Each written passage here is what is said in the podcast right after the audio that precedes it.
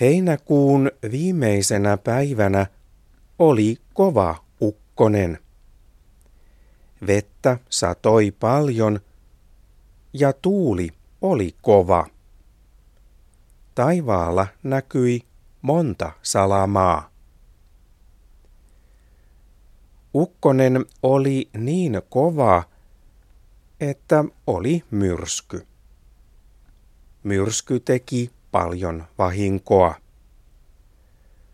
Onneksi kukaan ei loukkaantunut pahasti.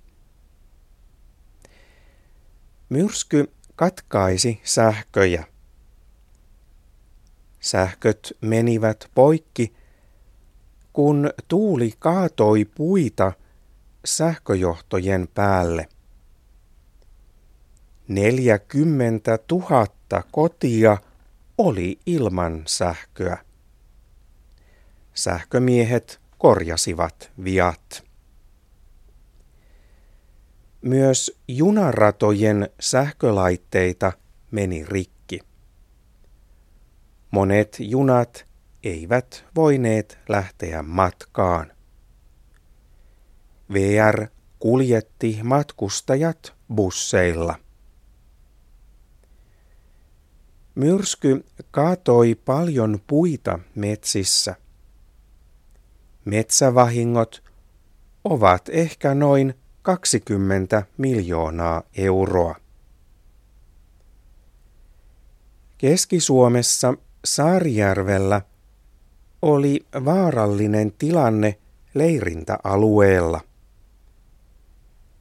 Leirintäalueella ihmiset viettävät lomaa. He nukkuvat esimerkiksi teltassa. Saarijärven leirintäalueella oli paljon ihmisiä, kun myrsky tuli. Yksi ihminen jäi puun alle, kun myrsky kaatoi puita.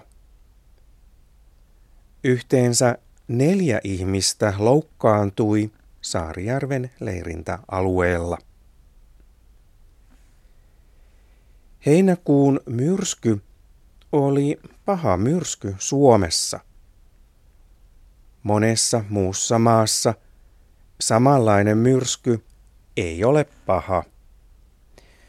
Suomalaiset eivät ole tottuneet oikeaan kovaan myrskyyn.